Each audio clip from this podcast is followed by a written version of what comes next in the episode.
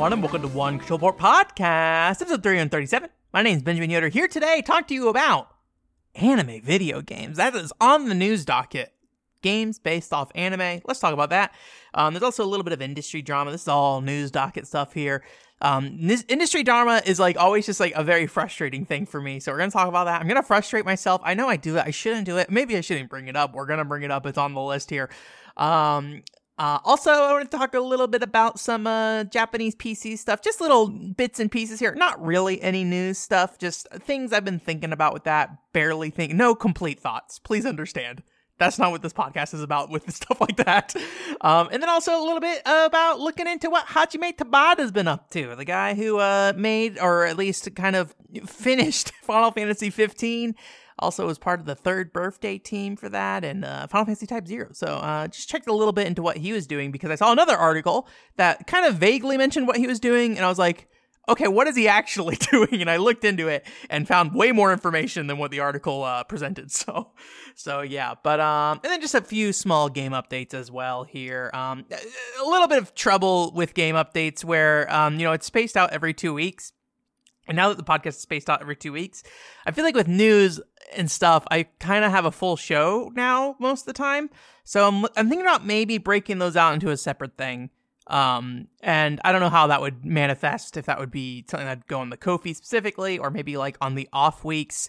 You know, if I have game updates, I'll upload a game game overview kind of thing, and I can be a bit more flexible there with what I want to do, right? Because um, you know, I don't have to, I won't be, you know, committing to putting something something like that out. But I don't know. We'll see. Thinking about it. Um, WarioWare Snapped, one of those games that are on that list of things I want to talk about.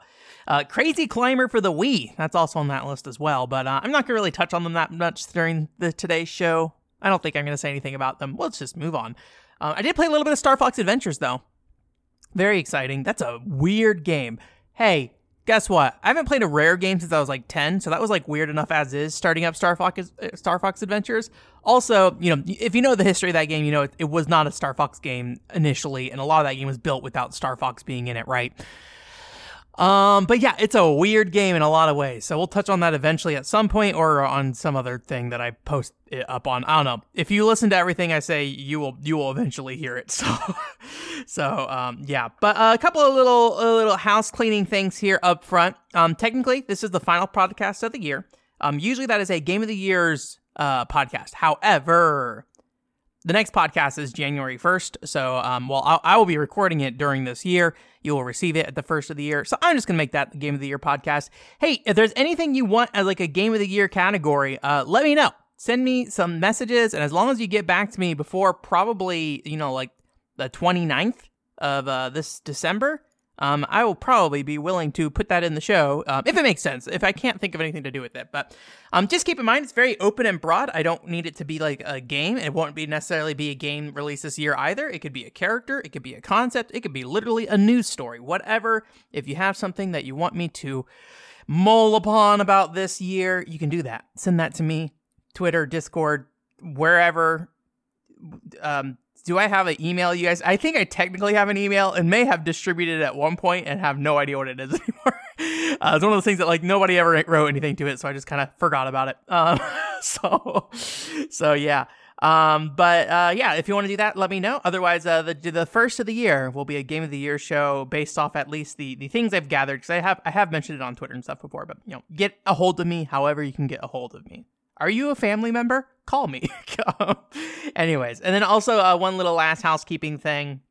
Summerbringer, that video is coming along.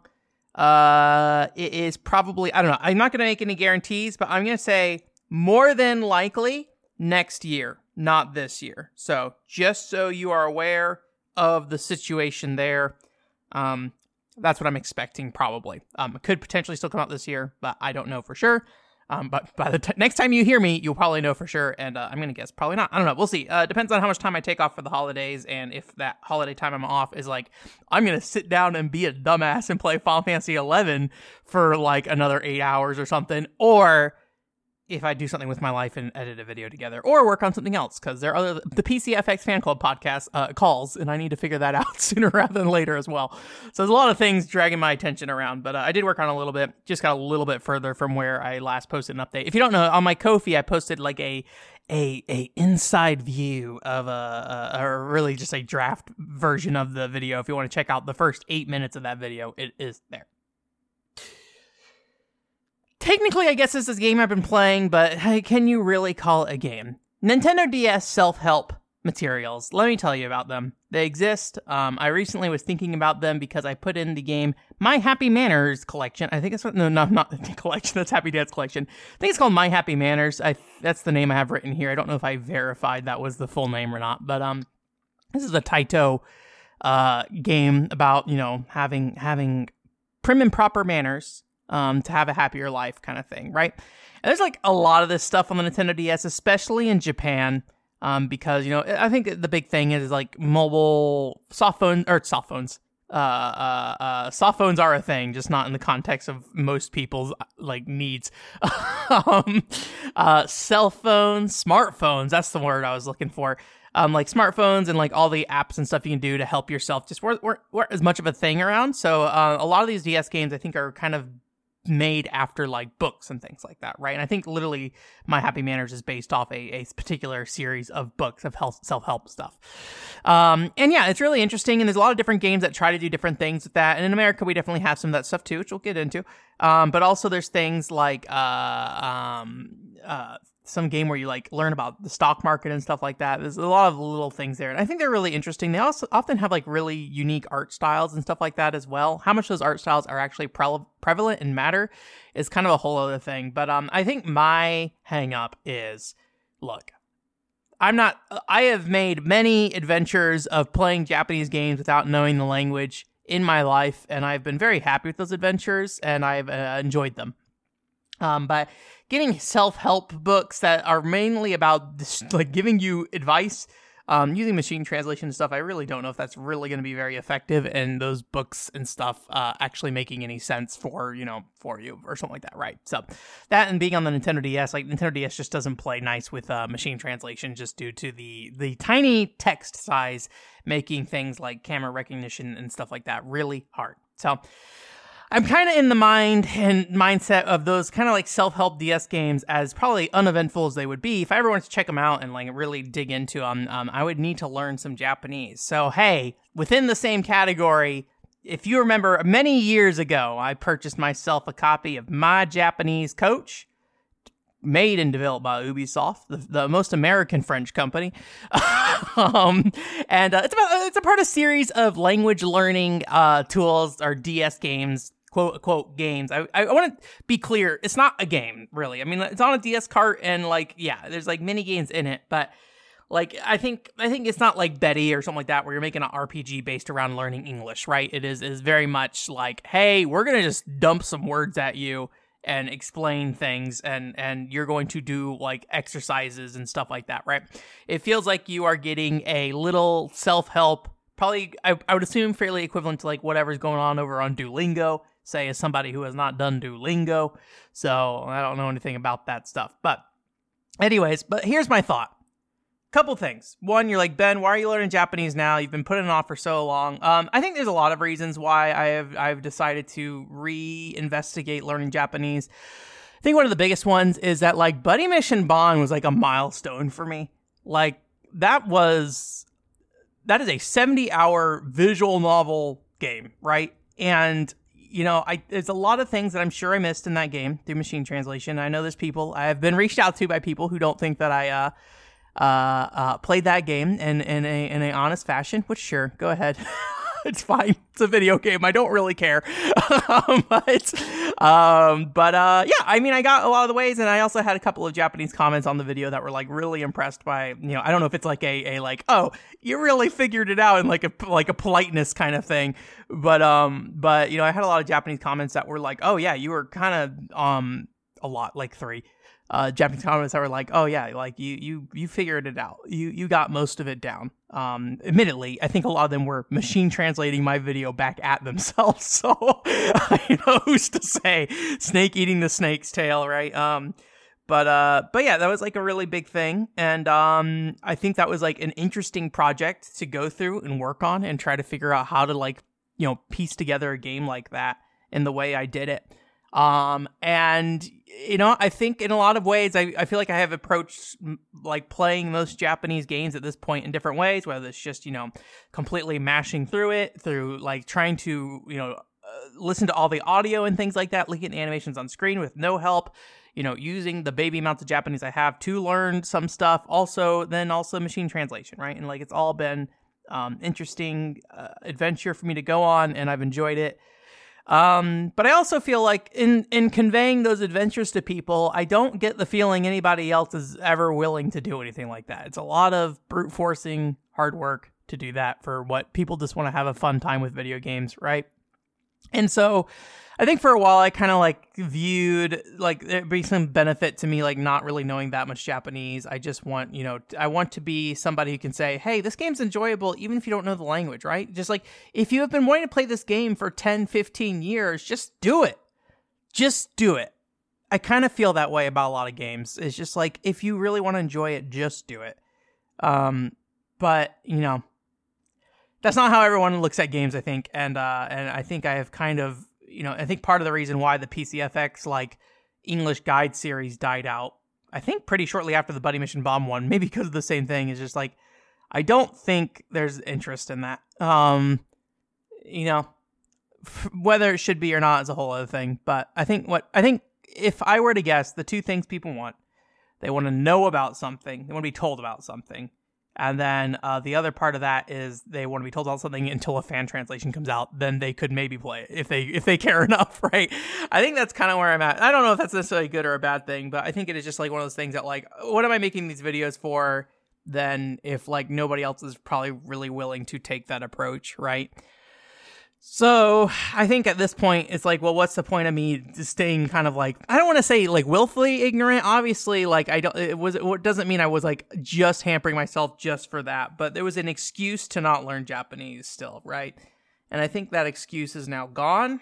And um, and I feel like if I'm going to learn Japanese, now's the time to start.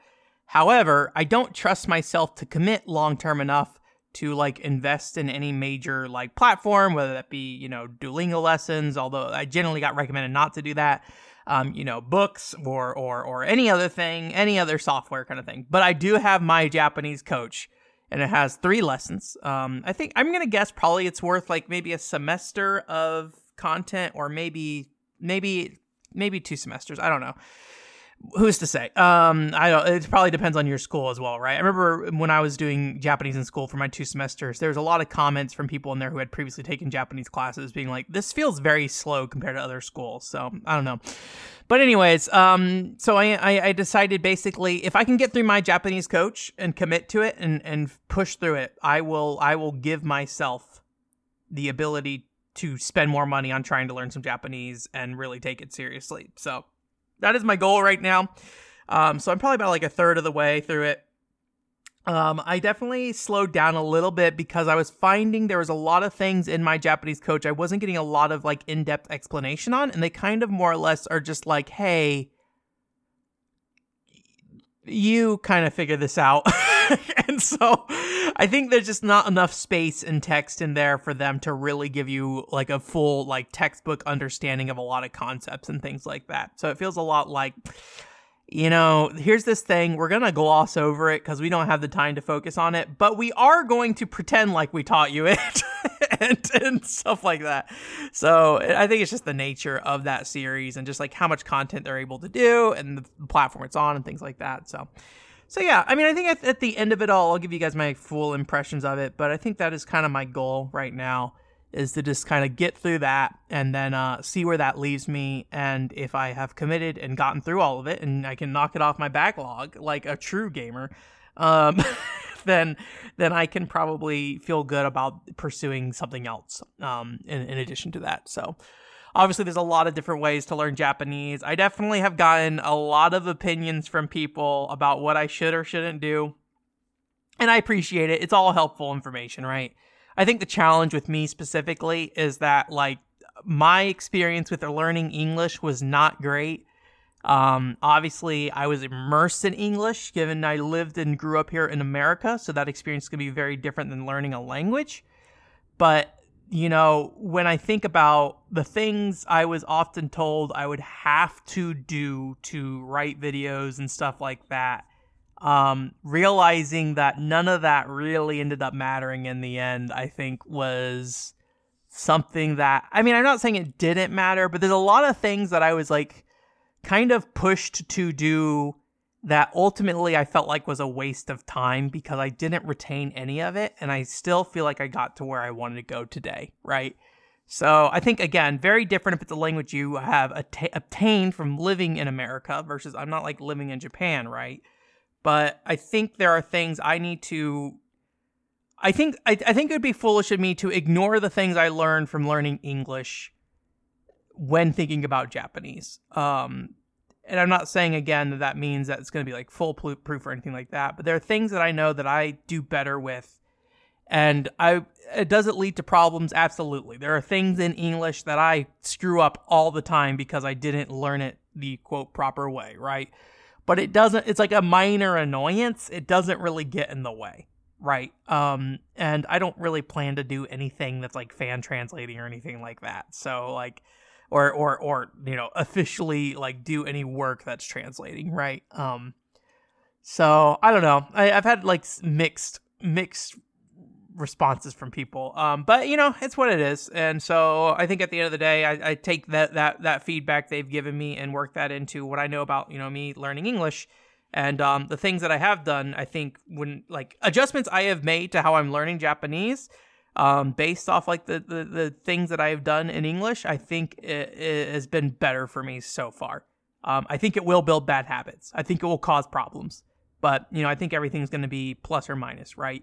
You know, you can you can spend uh, seven years in college and then not be able to you know speak a language if you don't immerse yourself in it as well, right? So there's a lot of ways you can screw it up, and I think everyone's going to be different, right? But like I, maybe a a problem with this is that like at the end of the day, I only really care that like I better understand Japanese. I don't really have any goals. So it's not like I'm trying to do like an end whatever tests they're called, um, or you know, I, I don't know. Like it's weird, but Anyways, um, that's on my docket of what I've been doing. Uh, it's probably going to be a while until I'm wrapped up with my Japanese coach, especially since I slowed things down to kind of spend more time studying some of the things that I really looked at. My Japanese coach and was like, I don't really know what they're asking me to do here. And so I probably need to better understand it. And using resources outside the game that are probably better at teaching those things, kind of thing like that. So, anyways, that's that. And then uh, before we get into news, and I guess also the coffee, Ko-fi stuff, um, I, you know, man, I've been rambling a long time. Just looked at the timestamp on this episode. yeah, we're not talking about uh, uh WarioWare Snapped or uh, Crazy Climber this week because we got stuff to get through. Um, but I also have been asked a lot recently about the um, Casio Loopy. If you don't know, Casio Loopy is Casio's like I don't know what Casio did. They're like electronics manufacturer, I think, in the '90s. I, I think they did like calculators and stuff. I I don't know. I I don't know that much about Casio to be honest. Um but they made a, a, a, game console specifically aimed at young girls, um, maybe kind of informed by kind of that like um, I don't know if it's actually I don't know what came first, but like that kind of like purikura kind of culture around like you know taking pictures and and putting little like icons and stuff on it and printing them out and stuff like that you do in the arcades in Japan, right? Um, I don't know which one came first, but um, you know, Casio Loopy has a printer on it, and so I don't think you can take like your own pictures or anything like that. Although there is one game that like hooks up to a VHS tape or something, or VHS VHS thing or something like that. Uh, recorder. Um, I think that like you you basically have little stickers you can print out and stuff like that. I spent like three or four hours with one at a uh, Portland Retro Game Expo. I had a great time. It was amazing. Uh, it was really neat to see. Um, but I've been asked a lot about like, hey, are you gonna look into this because there's been a lot of increased interest due to um, changes in like the emulation scene for that system. Also, uh, there's been a flash cart that got out recently. Also, somebody made like a six hour video about it or something like that. So there's a lot of um, um, interest, I think, at the moment. And I think people look at me and say, hey, you like games for girls and old Japanese computer consoles or uh, Japanese game consoles. Like, well, uh, are you are you up for it? Are you up to the challenge? and asking if I'm going to cover it and stuff. And uh, I don't have any plans right now. We did brief, briefly in the past talk about the Casio Loopy Fund, potentially getting one of those. Um, but uh, I think it's a little expensive now. I think at that time I was even at the time I was like, uh, that might be too expensive for my own blood, honestly. Um, obviously, emulation is free. Um, but you know, I, I, I guess the big thing for me is like trying to find the reason I would look at it. Um, I think I would rather look at other DS games and stuff that are based around games for girls at this moment, like in, in my current interest. Like for me, the Sega Beena is a more interesting thing, which is like the Pico successor console that was like aimed at like three year olds and there's like a Love and Berry game and PriPara game and stuff like that on there, right? Doraemon games and stuff like that, right? That is like a system I think would be more likely for me to get. Also, nobody cares about it, so pricing wise, it's a lot cheaper kind of thing. Um, but you know, I, I think a lot of times I have to ask myself, you know what what is what am i adding to that conversation if i'm if i'm going to be looking at something and and what would i be interested in learning about because you know a lot about video games for me is learning and I don't necessarily know if there's anything about the Casio Loopy I feel like I would learn playing one. Um, and I don't really know the current sentiment around the Casio Loopy because I think I think like part of the reason I am focused on the PCFX is because the sentiment around the PCFX is not great. So I feel a need to like, you know, be a part of that conversation to draw, to move the conversation in the right direction with the PCFX, being realistic about what the PCFX can and can't do, you know, what's going on there and stuff like that. But also, you know, not having it be demeaned to the extent that people just will not even consider it, right? I, I do not get the impression the Casio Loopy is in that space. Um, I do know briefly there was somebody in a Games for Girls group I was in once mentioned to me that they felt the Casio Loopy was poorly represented by like adult men specifically. I don't know if they knew I was an adult man. um, but you know, I think old dudes looking at retro game consoles and stuff. I don't know how if that is still the case today because that was probably like four or five years ago at this point that this conversation came up. But um, yeah, it is a system. I don't know. Like if I had one, I'd probably poke at it, but uh, I just don't have a lot of interest at this moment. So I don't know. Listen to Love and Berry songs recently. Just like they're they're not good. Um, at least the English versions are not good. They're not very very well translated into songs. They did like a lot of literal lyrics translations and stuff, which I don't think were particularly uh, the smartest way to handle any music probably when you translate it because then like what what is the like the words are pretty important. Words and how they sound pretty important to songs. Um, so like getting something that sounds right is uh is I think challenging if you're localizing a song, right? Um, but it did make me think a little bit about like you know, there's so there's this guy I knew in college who was like really into the TV show Arthur, like the Anteater, right?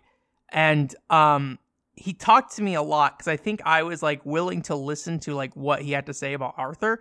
And I'll be honest with you, I don't remember a single thing he said about Arthur. And I think at the time I was not as considerate, I think. And so I probably was listening to him, but didn't necessarily have like anything nice to say about it or anything like that, but was was okay listening to what he had to say about it. Um, and like, it is interesting to think about like the type of people who get into kind of kids media and stuff.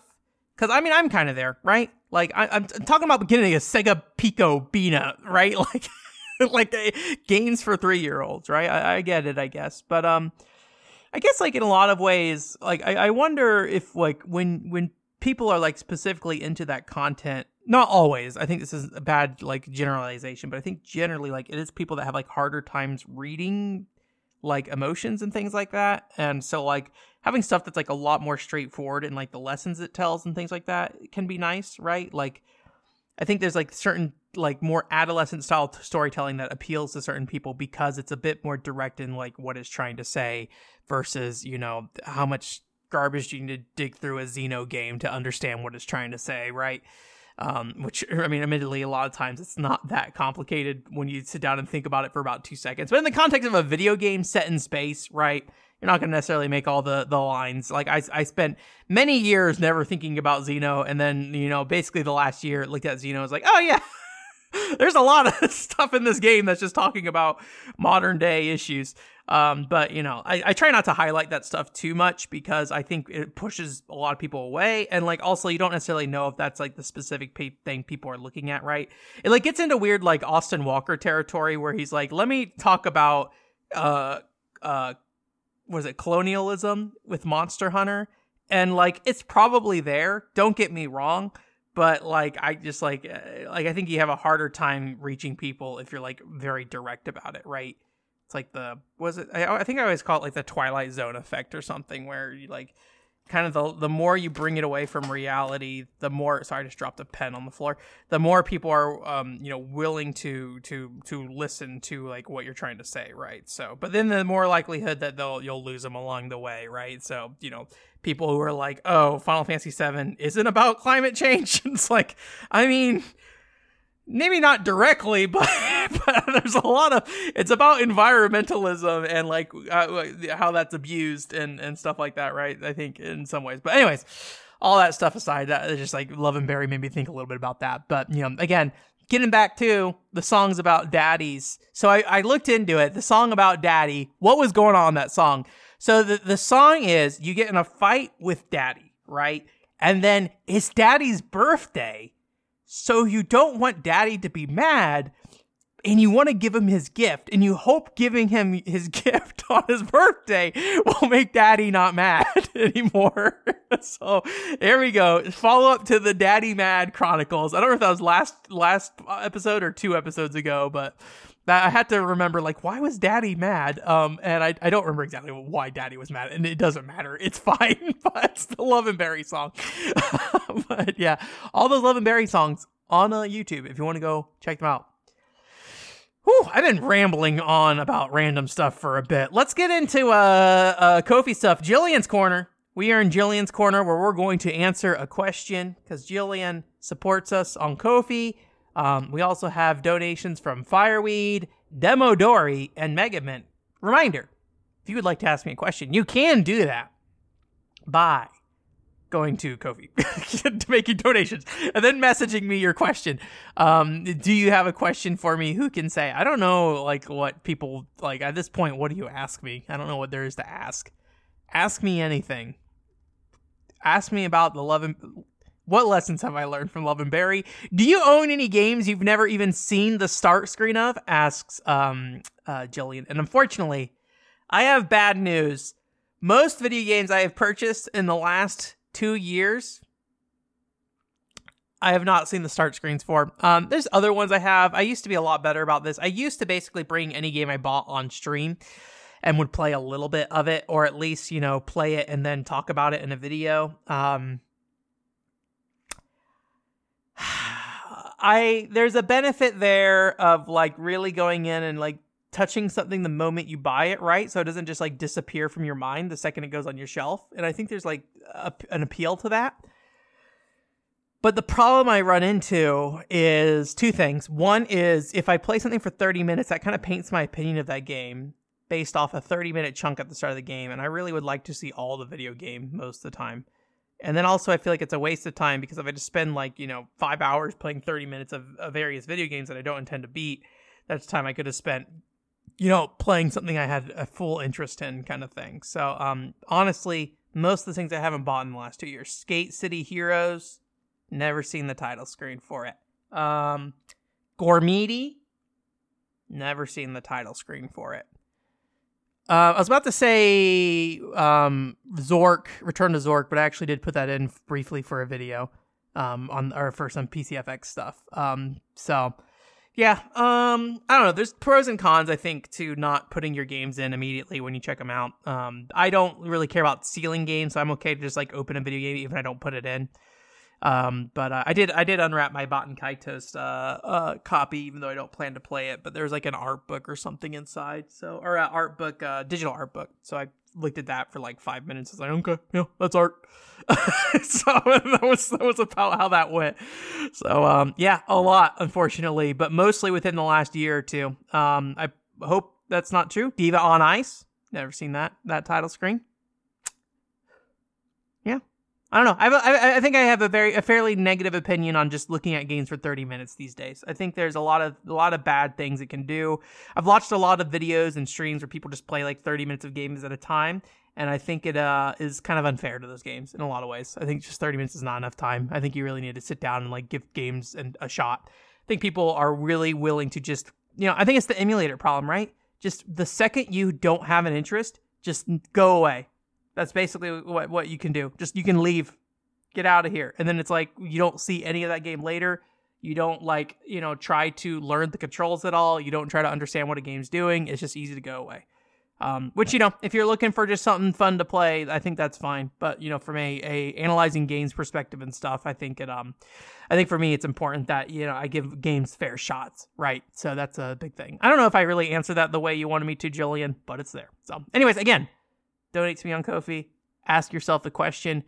See the Soma Bringer draft video um, if you want, uh, and then also it's like the first half of the video or something, or maybe like the first third actually. Uh, and then also, maybe eventually, if I do this WarioWare Snap thing as well separately, maybe that will be there too. I make no guarantees. You may donate something on Ko-fi and not get anything, but you can always ask me a question. okay, let's let's. I'm getting off this topic.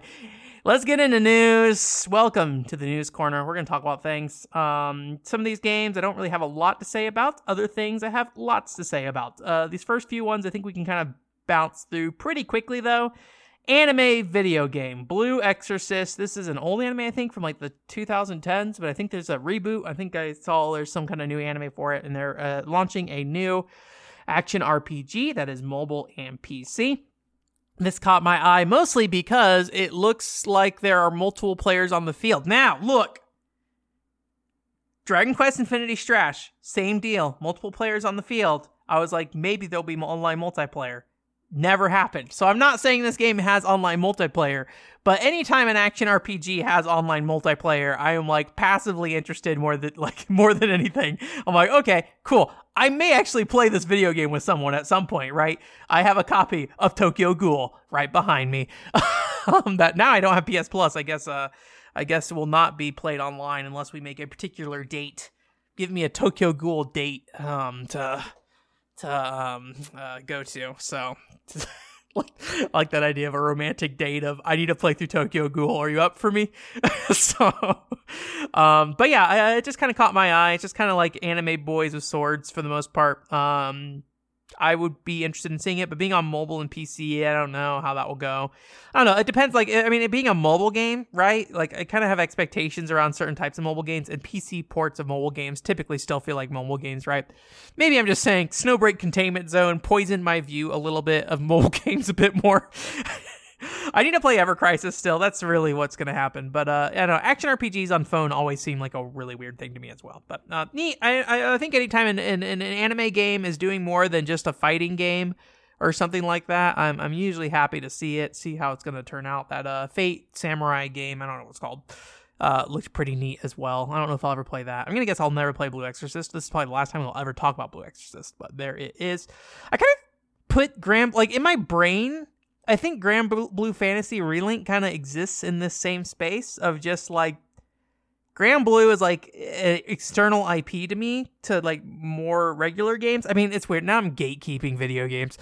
But like Granblue as a as a mobile like uh, RPG series, like making an action RPG around it, I kind of get the impression it's not going to be like them putting a full foot into action RPGs. Admittedly, they have a ton of money, so if they want to put their full foot in, they can everything about that Grand Fan- Blue Fantasy game, Relink game, like just looks weird to me. Like it doesn't look like a fully fleshed out video game to me. Everything about it just seems like there are spaces for weird spaces where there's just like nothing, and I just don't know what to do with that information. Maybe it's just I don't see it yet.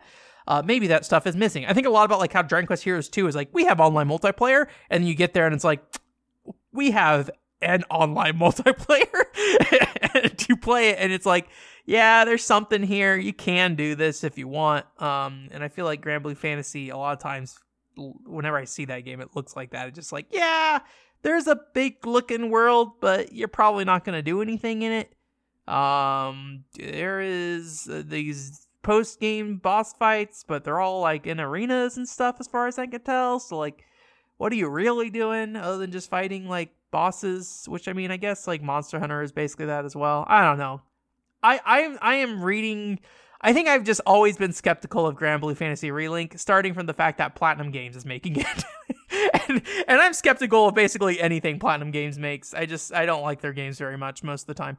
Uh, Wonderful 101, great video game. Babylon's Fall, okay. Um, Nier Automata, but anyways, um, you know, I, I just I don't know. It, it looks fine. Uh, but we'll see.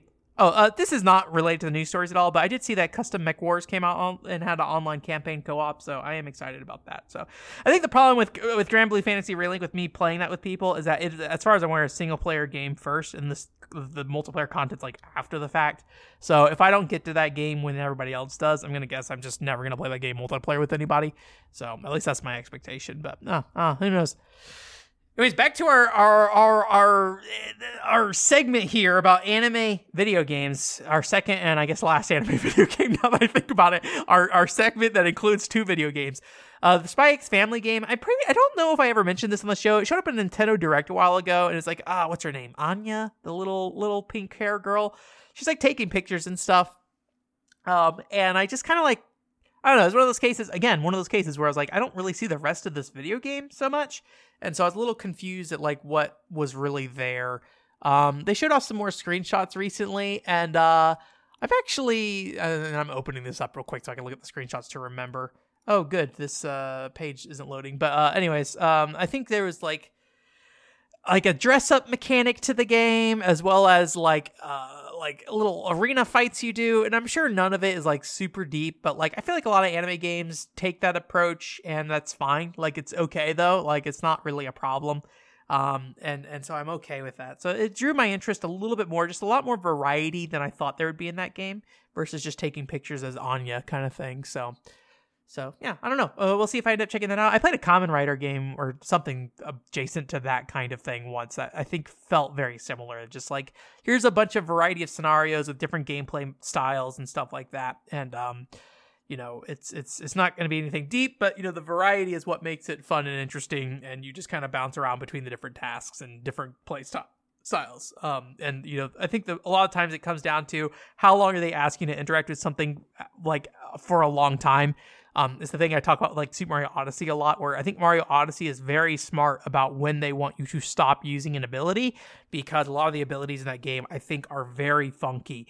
And so if you take them outside their controlled environment or spend a little too long just interacting with that ability, you really start to see like the rough edges and things like that. So Japanese PC stuff is something I've been. Uh, it came up in the the the Discord a couple times. Um, if you don't know, in Japan, there's been kind of like a PC renaissance um, I forget what the we uh, I had like a game industry story that we I linked in the Discord at some point that I do not have here on hand. I'll link it in the podcast show notes if I can find it pretty quickly. If not, it's not really the topic of this this discussion, anyways. But basically, Japan has had kind of like a renaissance in PC gaming after spending a lot of time specifically on game consoles outside of you know Dojin games and things like that. Um, and so there's some interesting stuff that I saw pop up in the news this week, just specifically with like I think there's like this store called like Dosu Dosupara Utsunomiya Tsura, Tsuruta store, my Japanese coach, helping me out today. I'm sure that was pitch perfect uh, pronunciation of all those words. Um, I think it's like a store, a PC store that closed in 2011, and apparently they reopened um, their their location. I mean, this is all again all through like machine translation, so I'm not. It doesn't really matter. It's just the context of what I was looking at, right? Um, although one thing that was kind of interesting about the store is they had like a train simulator corner specifically for you know uh, setups where you you would play train games on your computer and stuff like that, and accessories for that. I thought that was really cute. Um, but they opened a store uh, in Japan again recently, and they had a line outside their door for that. Um, and then also uh, in, in, in Japan, like physical stores with stuff is always like interesting. What still has a physical store? Where in the U.S you know, trying to find many physical stores with any kind of like PC game parts and stuff in it is like a challenge on its own, right? Um, and then there's like an online store I think called like Frontier who does like uh uh ordering PCs uh kind of on demand kind of thing I believe is what they're they're doing. And they put out like a online video game around PC building and stuff. And they have like an, a mascot character named uh Kasuda Maiko 22 22 year old tinker she has a very round koi fish pet. So, um, so yeah, it's interesting to see like this kind of stuff crop up in uh different ways. I guess like in, like because Japan the market is just like a bit different, right? And so obviously like the on demand um PC building stuff is definitely here in the U.S., but like seeing like an actual location that's built around that kind of stuff is kind of neat. I mean, there's sure I'm sure there's some here in the U.S. as well, but um, I don't know. I don't. I guess there's not really much to say about that. I just saw those two news stories and it made me think about the fact that like it is interesting how Japan has kind of shifted back to like using more PCs for for gaming and stuff like that. That being said, and I think maybe like part of the reason I put this on this list here is that like I don't really know what people what uh, normal people utilize PCs for, right? I spend all day on my PC, right? For work, for enjoyment, for communication, all those things, right? Creativity, all that stuff, day in, day out that is my, my PC is used for that, right? Um, and so I like I don't know like I guess in my mind and you know maybe this is me being old like in my mind most people probably growing up are growing up with a mobile device first and foremost right? That is the first thing they're interacting with right? So I'm curious how many go from I'm using a mobile device to I'm interested in getting my own PC you know for myself kind of thing right um, you know, whether that be through, you know, you, you, uh, family or a job or something like that, right? Like, how many people are really going out of their way to get PCs, and how many people are playing games on PC specifically, or making PCs for for gaming specifically? Obviously, people my age, I think, are in that market. But you know, I wonder people who are like 20 years old or something like that. You know, how much are they engaged in that? And I just really don't understand. I think I don't understand the role of the desktop PC, um, or maybe to some extent even the laptop computer um, you know, in in the modern market when it comes to modern households and people who probably spend a lot of their times using mobile devices more than anything. I say this as somebody who doesn't use my mobile device very much at all. So, you know, or at least at least at home. So, I think it's just a little bit of uncertainty on my part in that regard. I think that's like something that even within the US, I just don't really understand. So there's always like talk about like, oh, will PC gaming come back and stuff like that. I mean, that's not the, that's not what I was talking about. The, sorry, scratch that. There's always talk about will PC gaming replace console gaming um, and stuff like that. And uh, I think eventually, sure, but um, I wonder how much of the market's really willing to invest and engage with with building a PC. I spent my last weekend was spent troubleshooting a PC and it was a nightmare and I consider myself not smart when it comes to this stuff, but like I am willing to go into a PC and take parts out and I generally know what they are, right? I I am not saying I know what I'm doing, but I'm in there and I kind of know what they are, right? So like as somebody who has no idea what they're doing, right? Like how much are they they willing to like really get in there and like put something together? But again, build on demand. and then I guess at that point you just ask for support from the companies. But you know, I, I maybe just get a pre-built PC so you can swap the whole thing out, right? That's that's maybe the better thing to do. So, anyways. There wasn't really a point to the story, so that's the end of that story. That's the end of that. Uh, let's talk about more video games. Love and Deep Space. I feel like we talked about this game a really long time ago. Specifically, I think what is talked about in the Chinese market.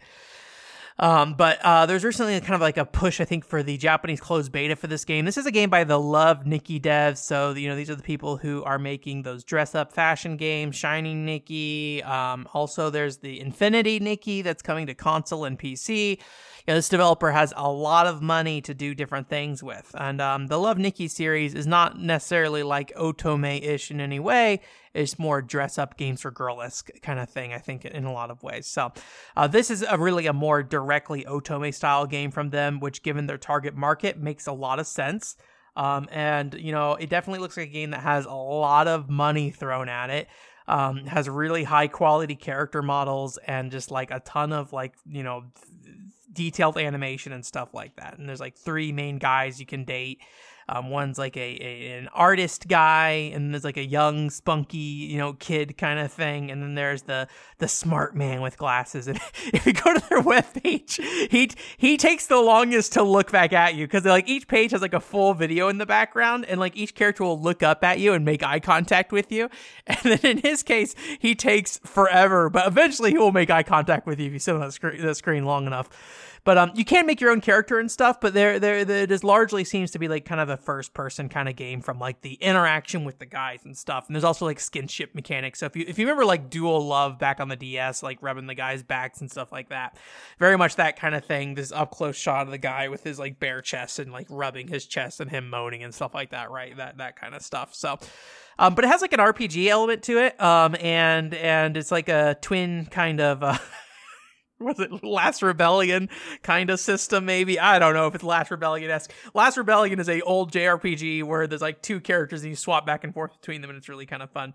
But it seems like the guys are kind of more the melee class kind of, and then the girl might be more magic focused or whatever. And um, it's hard to say. You know, I don't I don't know if this came out in China yet at this point.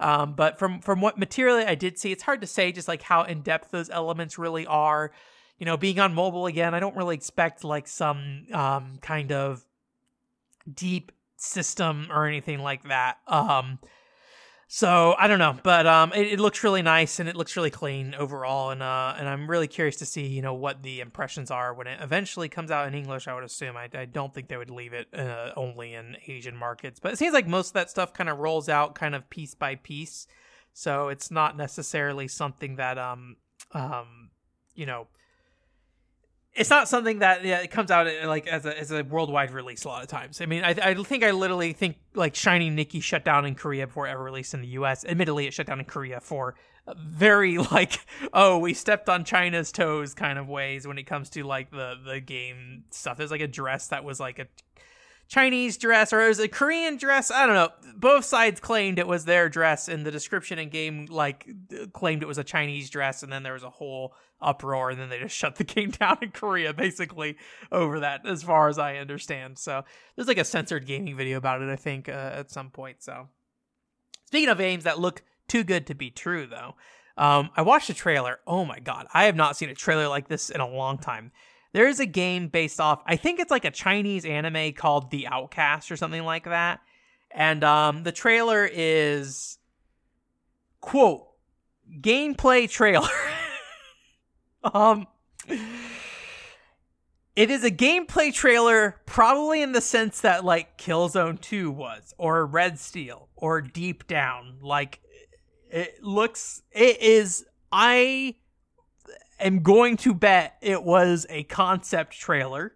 Um, and they labeled it as a gameplay trailer. And I think it's a lot of those things where you have to look down, sit down and look at them and say like, "Oh, like what is this? Like like is this actually going to represent our video game?" And I think when it comes to tone and concept trailers, they're probably really good internally, right? For like showing people who you're working with, you know, the game you're trying to build, right?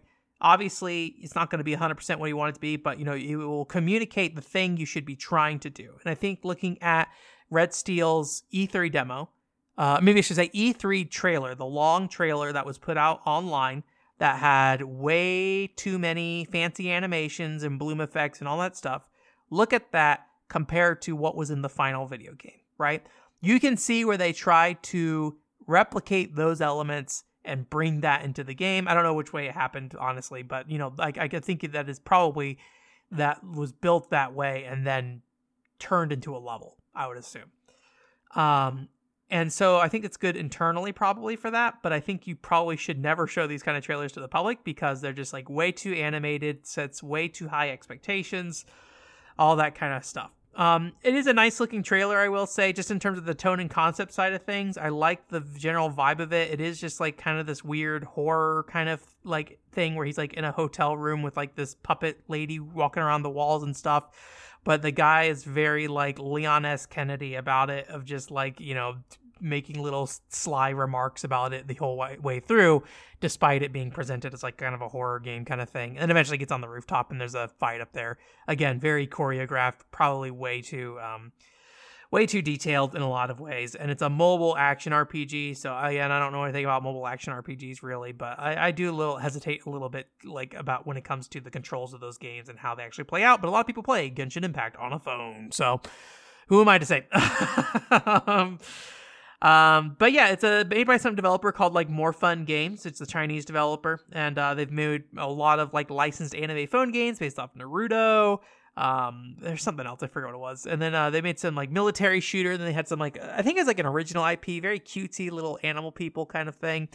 Um, but none of their games came anywhere close to looking like that. Maybe they have the money to build a game like that, but I would be very surprised. But um, yeah, it's one of those things that like you just try to really catch it, right? And sometimes it's hard to tell. I never really went back and looked at The Last of Us 2. I was very skeptical of the original Last of Us 2 trailer. Um I think there's kind of two ways those kind of trailers can play out. If it is in gameplay and there's a lot of really nice fancy animations.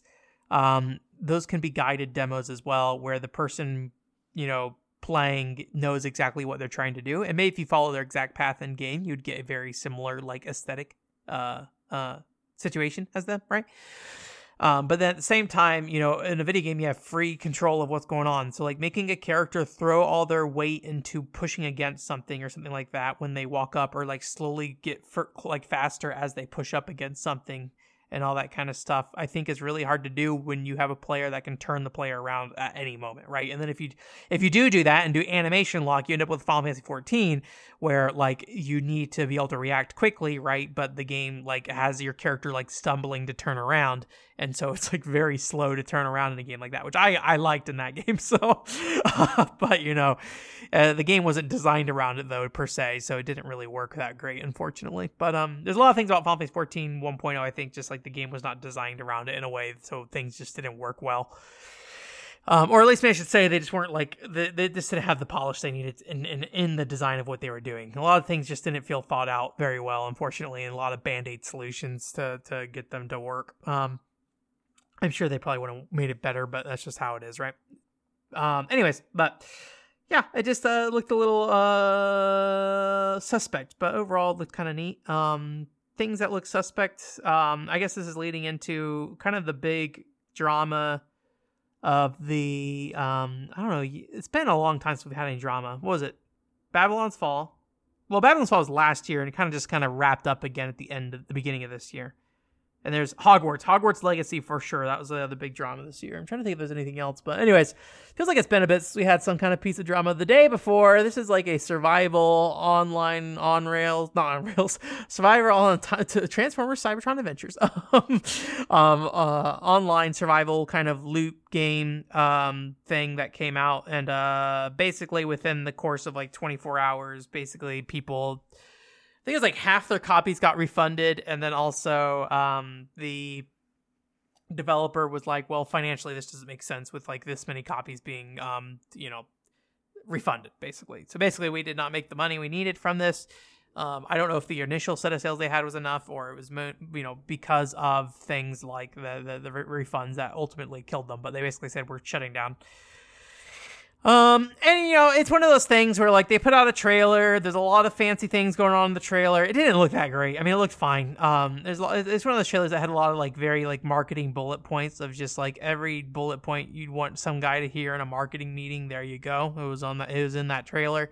Um, but people apparently were very excited for this video game. I've never heard this game before this drama. I'm going to see a lot of people hadn't heard about this game before this drama, but there was a lot of uh, excitement for this game, at least from a particular community.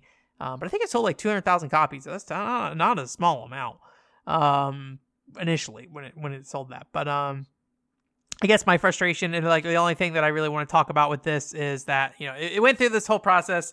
And basically, the publisher has said we're refunding everything. If you want your refund, get your refund, all that stuff, and and you can do that. Um, and I think it's I think it's an early access game as well, which is another like kind of modifier here but um or, or um, thing here but like uh, there's just so many videos about this it's like scam scam scam scam scam it's a scam and it's like uh, it's just like it looks like somebody was making a video game and they probably ran out of money and they're like we can launch this in early access see if this is acceptable and then get some extra money from the people who are interested and to continue supporting us.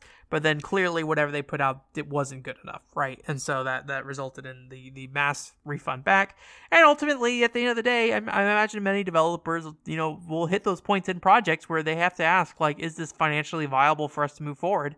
Uh, in the case of this company, it sounds like it was, you know, something that it was no longer financially viable to move forward and um, they, you know they were going to spend the money they earned basically in the refunding process, right? Um, obviously, I don't know the full story here. I don't know what's going on. I don't know any of these people. I don't know any of these developers. Fntastic's the developer, um, and then I think I forget who the publisher. Some there's a publisher involved as well.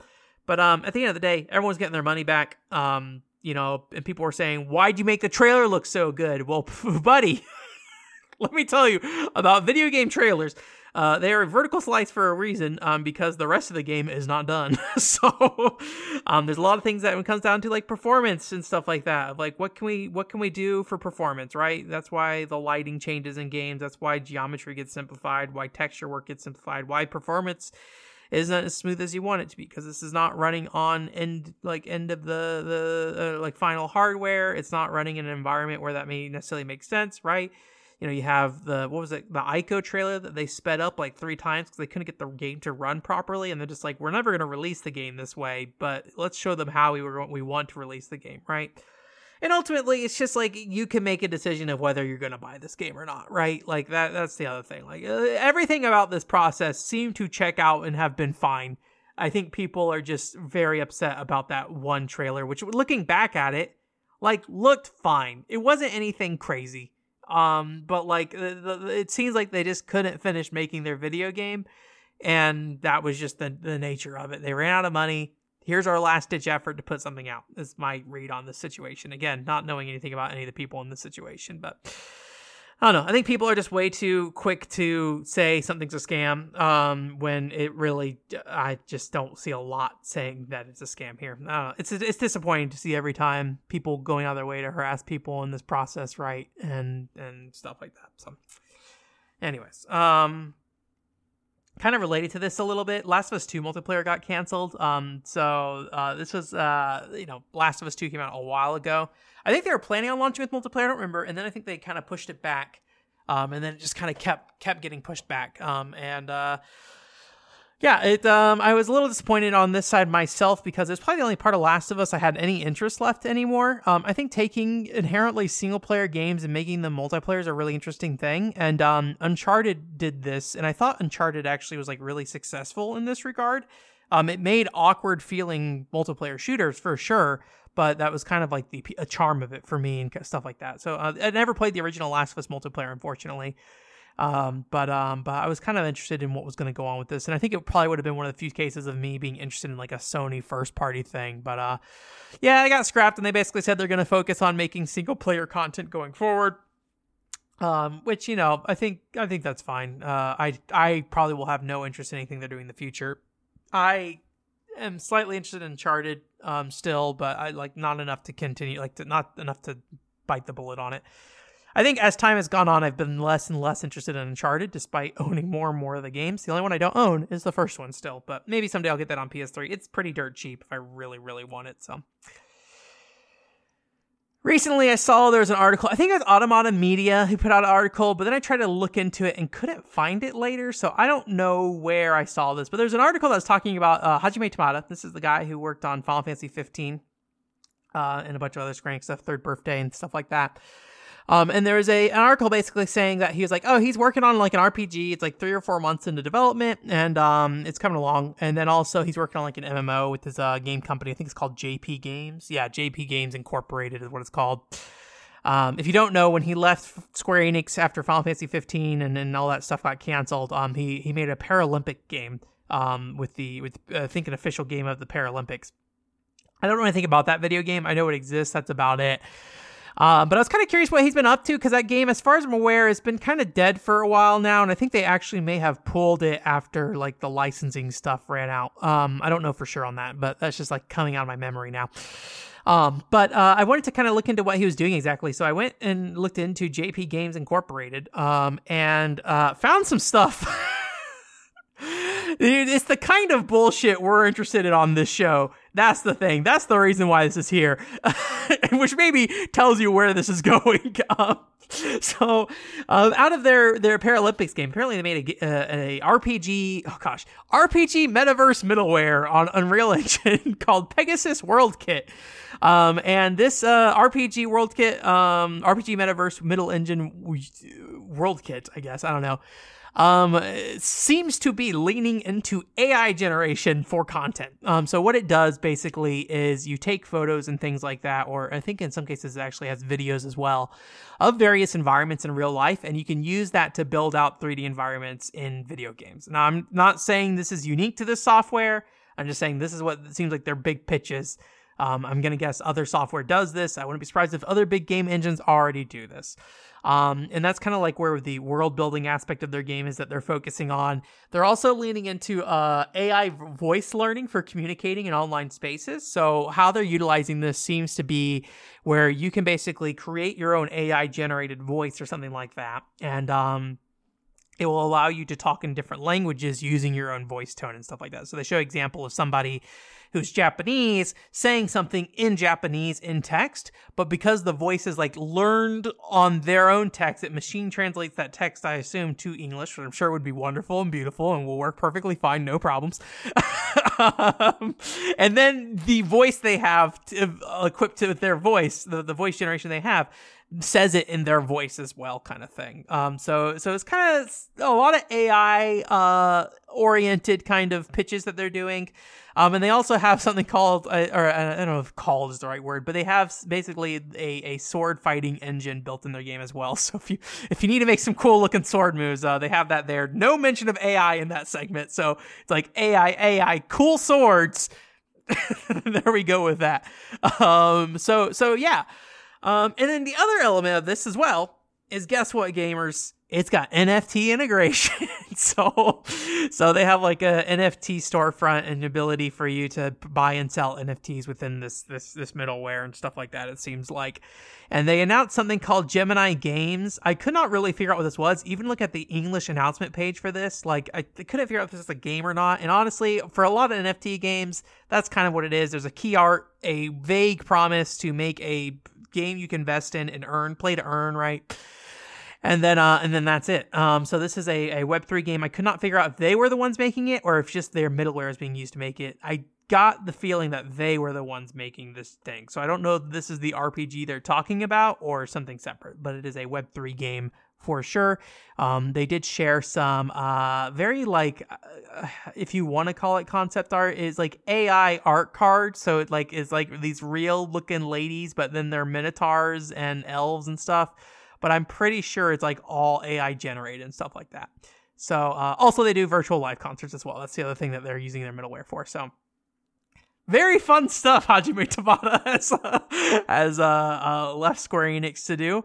Um, he did. Uh, I'm trying to remember. Gosh, maybe it was like a VG two four seven article that this came up. Then I'm trying to think like, like, like where I got this from. But I remember something about that article was basically Hajime Tabata saying that like he disagreed with the CEO on some stuff, so he decided to leave. Maybe about AI and NFT. So we'll see. Um, nothing in here looks particularly good, but you know it's middleware, so like, how much does it really need to look good as long as you're selling the thing that you're selling, you're trying to sell, right? So it's not like you know Unreal Engine where you're trying to sell, you know, the graphics fidelity of this engine, so you have to make it look very polished, right? Um, a lot of the stuff looks like Second Life kind of stuff in, in its current implementation, but um, you know, I, I don't know anything about middleware and what the market is for that and stuff like that. But I thought it was interesting that that was kind of where he's at after uh, that Paralympics game. Um, you know, I'll be curious to see if that other RPG is utilizing any of these tools that they're they're they're building on, right? Uh, and, the MMO, I would assume, is going to utilize the AI learning for voice communication and stuff. But you know, uh, I'd be curious to see if that, that that results in anything. But for now, it is all just kind of middleware stuff. I think they're on version 1.5 of the Pegasus World Kit. So um, I couldn't find any details of any other companies using it. So it might just be an internal tool they're trying to sell off somewhere else as well now. So I forgot if I even mentioned this at the beginning of the show. We're going to talk about Game Awards real quick. I'm going to keep this very brief. It's been a long show and uh, I think it's I think the Game Awards. A lot of people watched it. General impressions of the Game Awards. I think it's good. You know, I think I, I am under the understanding and acceptance that the show, like the Game Awards, is not for me. Hajime Tabata is not going to come up on stage and say, "Yo, gamers, AI voices, NFTs." I would be ecstatic if that happened because who would bring that on stage? But that's all the more reason I want it on stage. so, um, anyways, so uh, you know, uh, just a lot of the games on there just aren't really in my space. Um, one thing I was very, the biggest surprise for me out of all of this, and it's probably not the thing you think I'm surprised by, Dead by Daylight. Um, they are doing a single player spin-off with Supermassive Games, the people who made like the Until Dawn and stuff, I think, on uh, on PlayStation. I think that's the name of it, but like those like kind of horror movie esque video games. Uh doing a Dead by Daylight spin-off with Supermassive, that makes so much sense in a way I never thought. Um, so I think that's really cool. I will never play it probably. There was one thing by Supermassive I was interested in. It was like a kind of like a military kind of horror game or whatever. Um, but I think it wasn't a shooter or anything like that. So I feel like it like maybe didn't lean into it the way I was hoping for. I would be interested in like a horror shooter in like I think it was set in Afghanistan or something like that. Um, but like he, they like fell in tunnels and stuff like that, and then there's sh- stuff going on in the tunnels and stuff. So, but I think it was just kind of like story oriented, which I think most of Supermassive games, except for their one, um, um, what's it called? Unreal VR shooter. I think most of their stuff is just like story oriented and not really gameplay focused. But, um, but yeah, I, that was just a really like smart move in my opinion, and just like one of those things I just did not expect to see. And it's just one of the only cases that like I'm sitting there like, oh, that's like super surprising and makes a lot of sense. Like it wouldn't have been surprising if I thought about it, but I never thought about that. So I was just like really kind of blown off, blown off my feet uh, uh, by that. So you know, meanwhile they're like, hey, here's a new God of War game. I'm like, yeah, sure, whatever. so um, Sega, they uh, came out and they were like, yo, gamers, we got Streets of Rage. I said gamers a lot in this podcast. We got Streets of Rage, Crazy Taxi, Shinobi, Golden Axe, and Jet Set Radio all coming back. Um, and also apparently Kid Chameleon. There's a trademark for that potentially. So could see a Kid Chameleon game. And also just like some interviews. I think it's like from Sega of America's president basically going around and saying, like, we want to re embrace the spirit of edgy Sega from the 90s. Um, which I'm okay with. Uh, you know, Sega's been kind of in a boring spot for a while. They're making Yakuza games, they're making Persona games, they're making uh, I don't know, Sonic. Yeah, that's the other one. Sonic games. Uh, Total War is another one I can think of top of my head of just like Sega stuff. Although I don't really know like how. Total War feels like one of those things that like it probably sells to a large market who just wants a new Total War game every couple of years or something like that. I would think, but I don't know. Don't ask me anything about the RTS market in the modern day. Anyways, um, so I think there is definitely room for them to expand it. If you look at their financial sheets, they've definitely talked about this stuff uh, a bit. Um, you know, I uh, most of these games look fine. Um, Shinobi, there's a lot of Shinobi games I haven't played, so I'm just not particularly excited from that regard. But if you want a modern Shinobi that game, hey, there you go. Crazy Taxi looks fine. I haven't played any of the Crazy Taxis outside of Crazy, the original one, so you know I have places to go if I need to do that with Crazy Taxi Three. Um, I think specifically being like more like console oriented because I think Crazy Taxi Two is like specifically arcade as well. I think Crazy Taxi Three may have been arc like home console only. I'm, I'm trying to remember the. It's been so long since that whole situation. I don't remember like like how often does Crazy Taxi come up in the modern day, right? Um, Golden Axe looks pretty cool. You know, I'm into action RPG stuff, and uh, if it's online co-op, I'm all for that. It seems like kind of behind the back, third person kind of thing rather than side scrolling. So I'm all for that. Streets of Rage, I don't really have any interest. I think they had a Streets of Rage reboot recently with the indie dev, so it's kind of weird to say, hey, Streets of Rage is back, even though it was like not gone that long ago. And then uh, Jet Set Radio being kind of maybe the biggest one out of those for me, but I'll be honest with you, I kind of got what I needed out of Jet Set Radio and Jet Set Radio Future. So uh, at this point, you're gonna need to sell me on something new with Jet Set Radio, and uh, they did not do anything in that trailer. It looks nice. Um, so they kind of lost a little bit of its aesthetics, but eh, it's fine. I don't need those games to look the way they did before either. So. Um, I'm just kind of somewhat indifferent about this whole announcement. Um, I think it's cool, on concept, but I think everything they showed didn't inspire that much. Golden Axe being probably the one that inspired me the most. It's like, oh, action RPG online, I will do that. Um, and it just looks most different from the previous Golden Axe games, although there's like Beast Rider on the 360, um, something like that. But I, I haven't played that, and I, I think it, whenever it's an action RPG, it being multiplayer is always like a huge, a huge benefit for me. So. Um, somebody in the Discord asked me about, uh, you know, what would, what would I feel about a new Skies of Arcadia? Fireweed did. Um, and uh, my feeling is I would just not want a new Skies of Arcadia. I don't know. I just like like like uh, if you're gonna make something new in these franchises, cool. But like I think when they kind of look more or less like they used to look, I don't know. It's just like I don't know. It's it's like the fine line you run whenever you do any of this kind of stuff, and it's the problem I have with Xenoblade, honestly, in a lot of ways of just like how much are you referencing your past? I really don't want to spend like all this time focusing on like, hey, gamers, gamers, there we are again saying gamers like, you know, uh, remember Jet Set Radio? Here you go. Jet Set Radio, just like you remember it. I don't need that.